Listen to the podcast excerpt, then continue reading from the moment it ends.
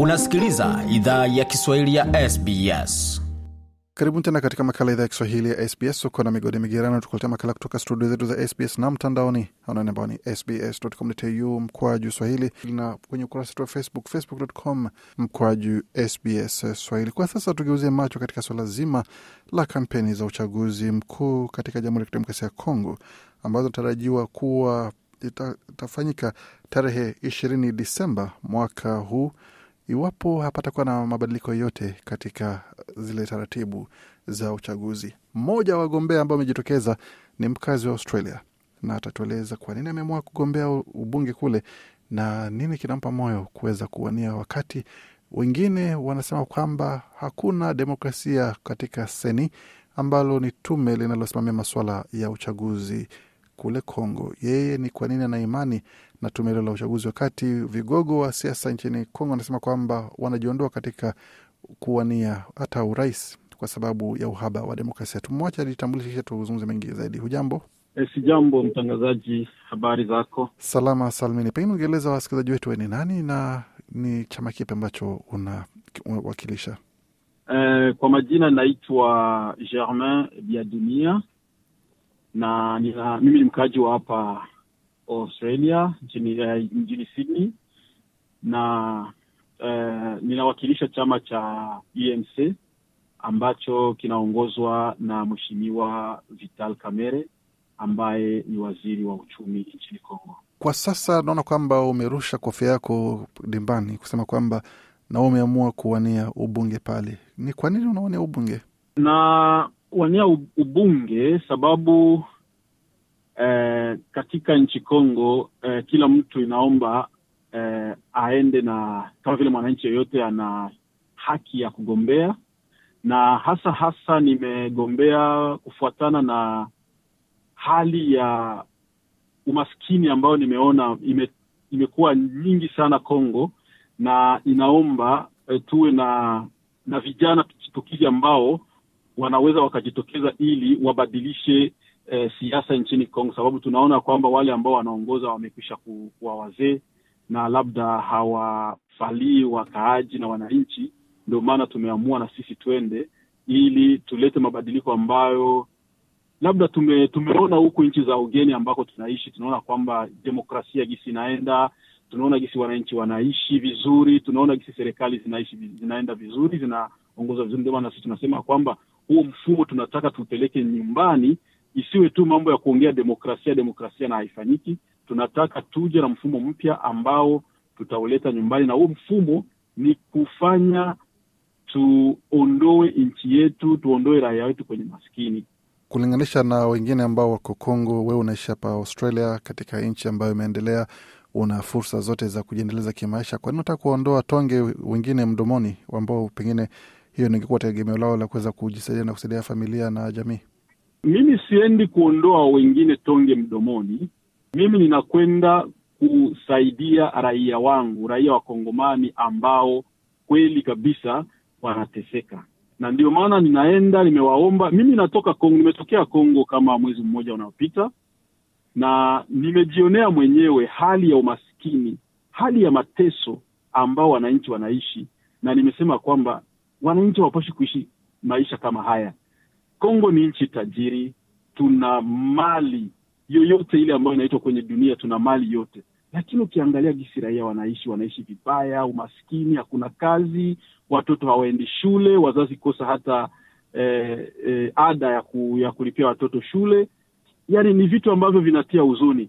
Ndio maana sisi kama vile vijana, nimeamua kibaga unaga niondoke na mimi niende nikaweke mkono eh, katika yale ambayo yanahitajika nchini Kongo ili tujenge taifa, tusaidie wananchi, tuokoe wananchi katika umaskini ambao wako nao. Tuna, tuna, tuna ule ujuzi, tuna ile nguvu, tuna akili na tuna pia ile tunaita volonte, niseme Kujitolea. ile will, eh, kujitolea ili tuweze kusaidia wananchi, na ndio maana ni mimi nimeomba wananchi watupee nafasi, watusikilize na watuunge mkono ili twende tuokoe nchi yetu.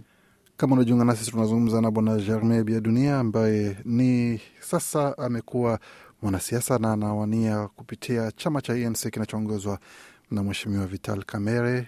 Sasa anawania ubunge kule katika Jamhuri ya Kidemokrasia ya Kongo. Ni baadhi ya sera gani ambazo utaweza kuwakilisha pale iwapo utafanikiwa kushinda? Ni sera gani ambazo itakuwa kipaumbele kwako kuwakilisha, kuweza kuboresha maisha ya watu ambao wanataka kutetea? Sera zangu kama vile kwenye projet de societe yangu, kwa kifupi, mimi kwanza nina ninapendelea ku, kuunda kazi ili vijana wapate eh, wapate eh, kazi wapate makazi eh, waajiriwe, sababu ukiangalia kile ambacho kiko Kongo, vijana wengi wanajiunga na kundi eh, za silaha, wengine wanaitwa kama wamaibobo, wanaiba huku na huku, ni sababu hawana kazi. Kuna wengine unakuta vijana wamemaliza shule hata za chuo eh, chuo kikuu, lakini hawana kazi wanaanza kufanya labda kazi ya kubadili fedha, wengine hawana kazi yoyote, na wengine unakuta kwa mfano wa, wa, wanafunzi amemaliza shule hivyo, lakini kusema apate kazi wanamuomba experience hata ya miaka kumi na angali bado anamaliza shule. Sasa mimi ni, nimeona kwamba twende turudie ule mfumo wa zamani wa Rais Mobutu ambao ulikuwa ya kwamba ukimaliza shule unaenda kufanya ile wanaita training kama ya ya miezi tatu ku INPP Institut National de Pratique Professionnelle, alafu ukimaliza ndio unawe, unaweza ukaweka kwenye CV yako na wakakupea kazi. Sasa hiyo ime, imeondoka. So unakuta watu wanamaliza shule hawana kazi sababu ya, kuko, ya ukosefu wa experience. Hiyo ni kitu ya kwanza ambayo mimi nataka twende tumalize. Ya pili, mimi nataka tukae karibu na raia. Unaona kama vile Australia hapa, huko mbunge unachaguliwa, hautakwenda kukaa kama Canberra tunakuta wabunge wengi wanachaguliwa, wanaenda wanabaki Kinshasa, capital city, hawakumbuki tena kama wale waliowachagua wana, wana, wanaishi wako. So mimi nitakuja na mfumo wa kuomba ya kwamba wale wanabunge wote ambao wanachaguliwa wawe wanabaki kule ambako wamechaguliwa constituency zao, kule kuma circonscription zao. Ikibidi kama watakwenda ku kukutanana kwenye bunge labda wajadili mikataba fulani au masheria fulani, anaweza akachukua ndege, anashuka, anamaliza, anarudi, ili abaki karibu na raia, karibu na wale watu ambao wamemchagua, ili achangie na wao mateso magumu na furaha yao. Hiyo ni kipao kingine ambacho mimi ninakusudia kufanya. Kingine nakusudia kufanya ni afya. Afya kwetu kweli asio nzuri, na naona kwamba inabidi kujenga eh, hospitali eh, vyuo vya afya, sababu watu wanateseka sana, na tuna uwezo tuna uwezo wa kufanya. Sisi tuna ujuzi, tumesoma huku, tumeona ujuzi wa huku, na ndiyo ndio tunataka tupeleke huku ili tusaidie raia wetu. Na swala la usalama litakuwaje? Maana najua kwamba katika maeneo ambako nataka kwenda kuwakilisha, karibu yao maeneo ya jirani, yanakuwa kila uchao ni kesi kwamba kundi fulani limeshambulia huku, limeua idadi fulani, limeteka idadi fulani ya watu na mifugo na vingine. Swali hilo utalifanyaje kazi? Nafikiria swali la usalama ni swali ambalo linaomba serikali ya Kongo na nchi jirani pamoja na makundi wanamgambo wa wa silaha waikae, watatue, wazungumze ili watu waishi na amani, sababu tumechoka. Watu wamechoka na vita tangu eh, 1997 hadi sasa, watu wanakufa. Alafu pia mimi nilikuwa nafikiria kwamba tunaweza tukaunda tume kama vile ya umoja na ma, maelewano eh, ya makabila ambazo huwa zinagombana gombana huko, wakae wazungumze kama vile community, ili tutafute amani.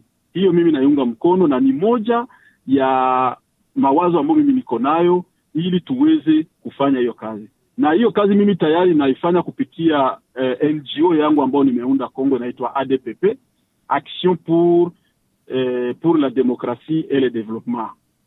Yaani hiyo ni ONG ambayo nimeunda ili tulete amani, na kuna tayari maongezi ambayo tunafanya kwenye jamii community ili watu waelewane na kuleta amani mm. Na napenda hiyo iendelee nchini kote, isiwe tu watu kupigana kupigana tu, tuangalie hawa watu ambao wanapigana ni, nini ni kiini gani ambacho kinawatuma wapigane, yaani ile wana, wanahitaji ni nini? Watu wanakaa wanazungumza, amani ipatikane na watu waishi kwa amani. Hiyo pia ni moja mojawapo ya vitu ambavyo vinakusudia pia kufanya vizuri kabisa. Baadhi ya uh, vigogo wa siasa pale Kongo kama tulisema kabla, kama bwana Mate Fayulu na hata Joseph Kabila wamesema kwamba wanajiondoa katika kinyang'anyiro cha kuwania urais wa Kongo kwa sababu ya uhaba wa demokrasia katika seni. Wewe una imani gani katika seni kwamba utafanya kampeni zako na pig, kura zipigwe na upate ushindi? Utaridhika na ushindi ambao utatangazwa, ama iwapo utapata matokeo ambayo ulikuwa unatarajia na utajiunga nao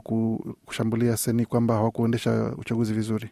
Nafikiria kwamba makundi ya upinzani iliomba wakae pamoja na serikali wazungumze, ili wata, watatua wapate, yani wasikilizane namna gani wataendesha uchaguzi, sio tu kuanza kulalamika na kulalamika kwamba ah, hii tume ya uchaguzi sio nzuri, niagamia upande wowote, na nyinyi wenyewe mmeitwa ili mje mkae pamoja mfanye kazi, mmekataa.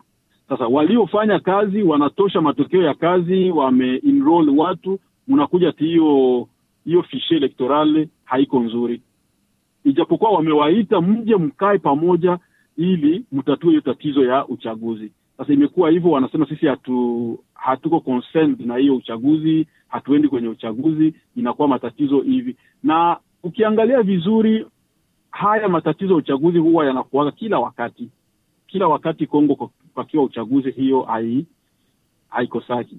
Ndio maana mimi ni nafikiria kwamba wale wapinzani, tume la upinzani wangifanya kile ambacho wanaweza kuweza, wakutanane na serikali, wazungumze ili watu waende kwa uchaguzi.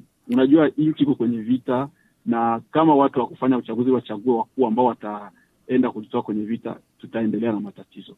Najua kwamba ni mara yako ya kwanza kujipendekeza kuwania ubunge pale Kongo.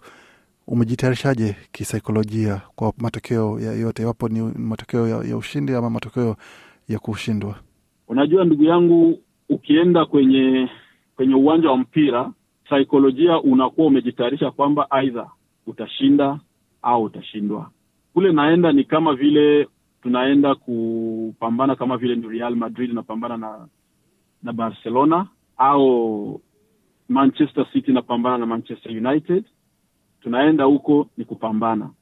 Basi ikiwa raia ndio uwanja wetu, raia wakiona kwamba sera zangu ni nzuri na wanazikubali, basi watanichagua, na wakiona kwamba labda sera zangu sio nzuri, ni wao ndio wata, wataamua, sio serikali, sio senini, raia ndio wataamua kusema kwamba huyu tunaona anakuja na sera nzuri, acha tum, tumpee kipao aende mbele.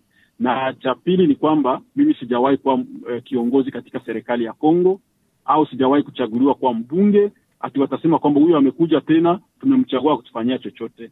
Na mimi pia ni kijana, na cha zaidi ni kwamba mimi nimeacha makazi zangu Australia, nina familia ambayo ninakubali niache, na ninajua kwamba Kongo ni nchi ambayo eh, naweza nikasema kwamba usalama ni mdogo zaidi, lakini ninakubali kujitoa mhanga ili nisaidie na kuokoa raia yangu ambayo naona kwamba imeteseka. Hiyo ni moja ya eh, hatua ambayo nimechukua. Nimeconsult na familia na wameniambia kwamba okay, we nenda, lakini chochote kile ambacho kitakachotokea, basi tumejitolea mhanga ili tusaidie raia yetu. Ah, So, sina oga, sina oga wowote mm. sina oga wowote, nitakwenda. Ndio, najua ni mara yako ya kwanza kama ulivyosema, na hujawahi kuwa uh, kiongozi pale, na wenzako pale wanakuwa na mbinu mbalimbali mbali za kuweza kushawishi wapiga kura, na uko tayari kutumbukia katika hizo mbinu za kuweza kuguza mfukoni, kuakisha kwamba watu wana wanarudi na tabasamu na wana, wana, wanafumbia macho wale ambao wanajaribu kupambana na wewe. Kitu ya kwanza, mimi siendi ku, kugombea sababu ati nataka na mimi nijaze mfuko wala nini. Nimeishi nchi za Ulaya, nimeona maisha jinsi yako, nimefanya kazi na hata wewe mwenyewe uko shahidi. So mimi kile ambacho kwa zaidi kinanifanya nirudi nyumbani kugombea ni mateso ambayo nimeona raia wa Kongo wako nayo, hasa hasa kule ambako nitakwenda kugombea katika constituency yangu na ya lazima sana ile kidogo ambayo mimi ninaweza nikapata, na nimewaambia kidogo ambayo nitapata kama ni mshahara, ule mshahara nitaugawa na wale wakaaji ambao nitakuwa naishi nao, sababu mimi sitakwenda kuishi Kinshasa, nitabaki na raia, nitaishi nao na ile kidogo ambayo nitapata tutaifanya miradi pale nyumbani ambako tutaishi. Wataona kile ambacho tutafanya, na ninafikiria kwamba wataridhika na matokeo. Kumaanisha kwamba unapeleka sasa aina mpya ya siasa na kampeni Congo, zile ambazo umejifunza hapa Australia. Ndiyo, na ndio kwa maana mimi nimejifunza mengi hapa. Nimeona jinsi mfumo wa demokrasia uko hapa, jinsi wanasiasa wanafanya kazi, na ni hiyo nataka huu mfumo pia niende nao huko, ili tulete mambo mapya katika politics, tulete mambo mapya katika uongozi wa nchi, namna ya kuongoza nchi, ili wengine nao waone ya kwamba ah, mfumo huu ni mfumo mzuri ambao tunaweza tukaincorporate katika government yetu ili tubadilishe mambo. Hiyo ni moja ya maobjectives ambazo zinanifanya niende nyumbani, hasa hasa kusaidia raia. Raia wa Kongo wanateseka sana, na sisi ndio tuna ule uwajibu wa kufanya ili raia waokolewe katika mateso wako nayo. Asante sana bwana Germain. Ni bwana Germain hapo ambaye ni mgombea wa ubunge kule Congo katika uchaguzi mkuu ujao ambao utakuwa ni mwisho wa mwaka huu Disemba. Hapo uchaguzi utafanyika, na ni mmoja wale ambao wamerusha kofia yake dimbani kusema kwamba nami basi nipeni fursa nionyeshe kile ambacho nazofanya, na anawania chini ya chama cha Vital Kamerhe cha ENC kinachopeperusha bendera kule mashariki mwa Congo ambapo ana chimbuko lake. Mengi zaidi kuhusu yale ambayo umesikia, bila shaka unazopata kwenye tovuti yetu anwani ambao ni sbs.com.au mkwaju Swahili. Je, unataka kusikiliza taarifa zingine kama hizi? Sikiliza zilizorekodiwa kwenye Apple, Google, Spotify au popote pale unapozipata.